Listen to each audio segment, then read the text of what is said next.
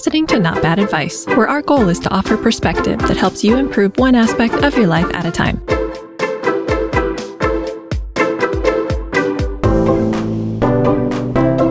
I'm Pamela Lund. And I'm CK Chung. And we hope that after listening, you'll think, hey, that's not bad advice.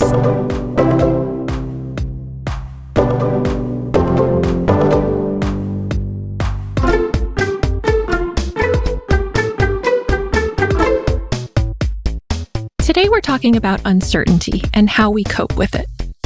We deal with a lot of uncertainty, some of us more than others, but it's a constant in life for everyone, and our brains really don't like it. So we have coping mechanisms that make us feel like we're in control. These coping mechanisms are how we rectify that we're really not in control of very much that happens in our lives. Some days we feel like we're in control, but the reality is the only things we ever really control are our own thoughts and actions. But when things are happening outside of our control, we still try to influence them. Sometimes we don't even control our own thoughts and actions. Well, you can craft or develop control over your thoughts or actions. So that's what we do have the ability to control. We have the ability to develop the control, yes. Okay. There are a lot of things that happen every day that we just trust will happen the way they're supposed to. Like, we have no way of knowing that the other cars will actually stop at the stoplight, but we trust that they will because usually they do. So your experience has taught you that even though you can't control what the other cars are doing, they will usually do what you expect them to. Trusting that things will happen the way they should is a way of coping with not actually being in control. If you had to think about whether every single car you encountered would stop before hitting you, you wouldn't leave your house. So even though the uncertainty is there, you're able to cope with it by essentially ignoring the possibility that things won't happen the way they're supposed to. On the flip side, there's uncertainty that your experiences have shown you won't turn out well. So even though you still have no way of controlling what other people do, you tell yourself that the outcome will be bad. If you've been turned down after a lot of job interviews, you tell yourself you won't get this job either. Or if you've had a string of bad dates, maybe you tell yourself that this next date won't go well either. That way, if things don't go well, you were already convinced that they would turn out that way, so you didn't experience that uncomfortable uncertainty. That's a form of control, or a sense of control anyway. Another way that we try to control things that we have no control over is by playing out all of the possible outcomes of whatever you're dealing with in your head. You go through all of the what ifs, like, what do I do if I do this thing and this happens? Or if a medical test comes back with bad news? And we torture ourselves by thinking of all of the ways that things can go wrong because we think we can mentally prepare for the worst. And if we do, that we'll be able to handle whatever happens. But you can't possibly anticipate every scenario that may happen. And no matter what you prepare for, it's probably not going to be what really happens. How often do you stress yourself out over something, feeling anxious about what could happen or how other people will react? And then when you finally do it, it turns out to be no big deal. More often than not, I bet. And even when the worst outcome actually does happen, it won't feel any better just because you spent a bunch of time worrying about that bad thing happening. Rehearsing the future doesn't change it or change how you feel when it comes. Nevertheless, your brain wants to feel in control. And you get to train it how to do that. Like I said at the beginning of the show, the only things you really have control over are your thoughts and actions. So to retrain your brain so that you can stop doom scrolling through scenarios in your head, you first need to just become aware of when you're trying to predict outcomes that you can't control. And once you start looking for it, you'll notice just how often you do it. Once you realize you're getting anxious or worried about something you can't control, take a second to acknowledge what your mind is doing. You don't want to just shut the thoughts down. You want to process what you're feeling. You might say something to yourself like, I'm anxious about the reply I'll get to the email I just sent, so I'm predicting what the reply will be even though I can't control it.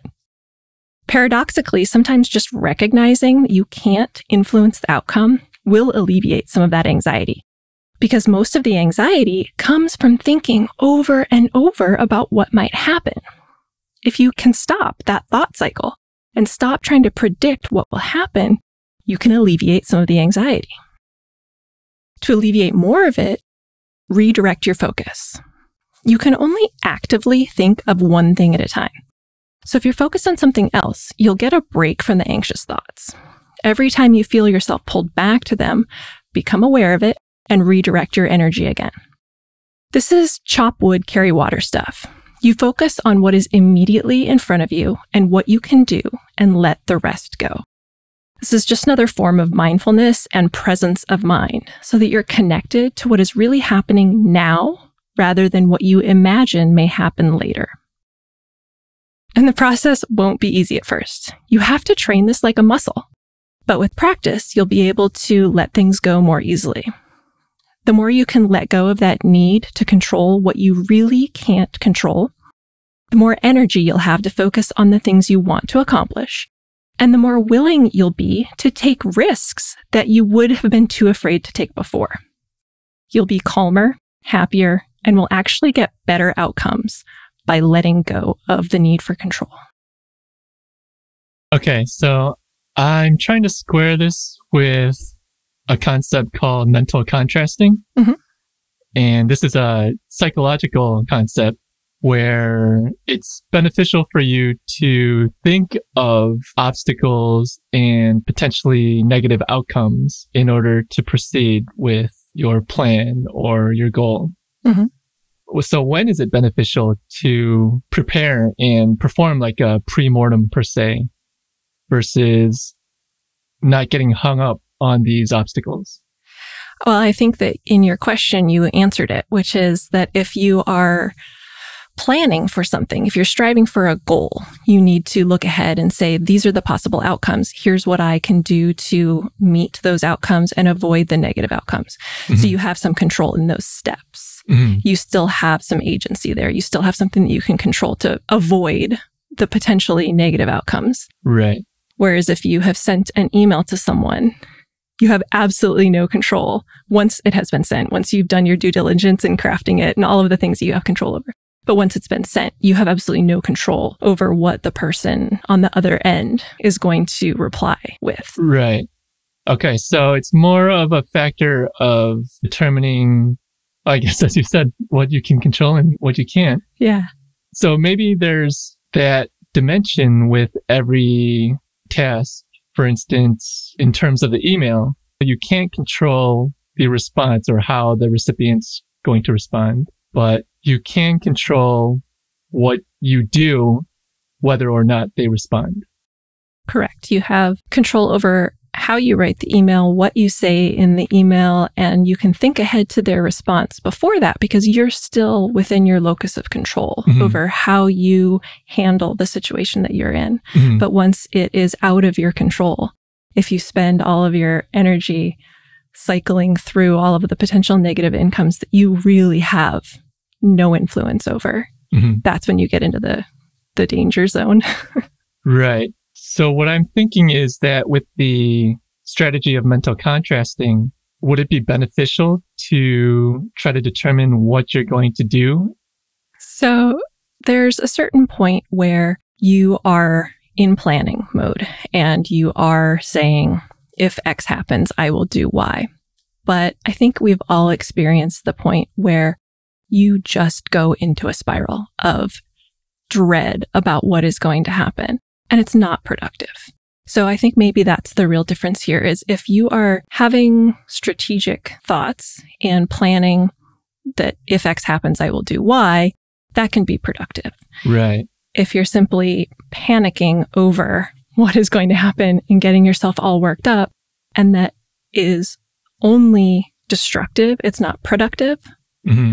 then that's where the mental contrasting of like thinking of the worst case scenarios is not helping you. Right. So mental contrasting has to be coupled with the idea of what you can and can't control. I think that it does, or else you're just thinking of the worst case scenario for no reason other than to torture yourself. Right, right. So it's a complex system. As always, everything that we talk about here involves personal responsibility and awareness and knowing what's good for you and what the situation calls for. So these are all just tools that you can put into practice. And if you find yourself in a situation, you can kind of step back and say, is this helping me? And I have these three tools that I've learned. Which tool is going to help me in this case? Maybe it's mental contrasting. Maybe it is distraction. Maybe it is positive thinking. Mm-hmm. You know, which of those three things right now is going to help me? And maybe try them all. Right. Okay. That makes sense. Good question.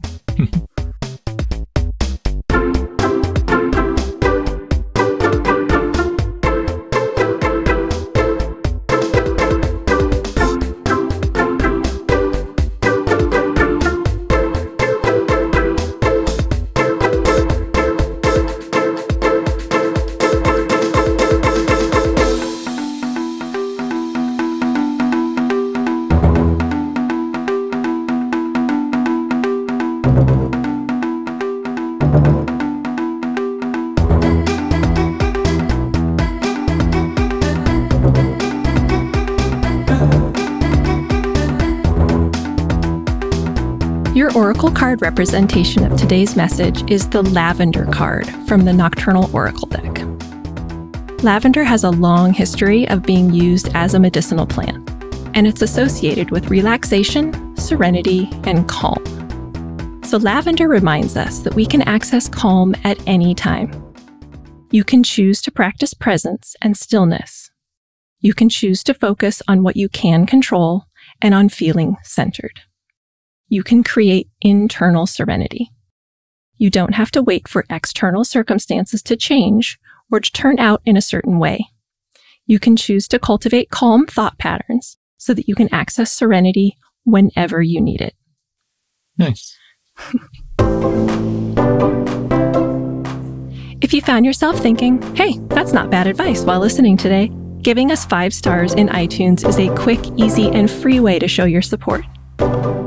You can get in touch with us on Twitter, where I'm at Pamela_Lund and CK is at CKDisco. If there's something you need advice about, visit forcesofequal.com/advice to send us your question, and we may feature it on the show.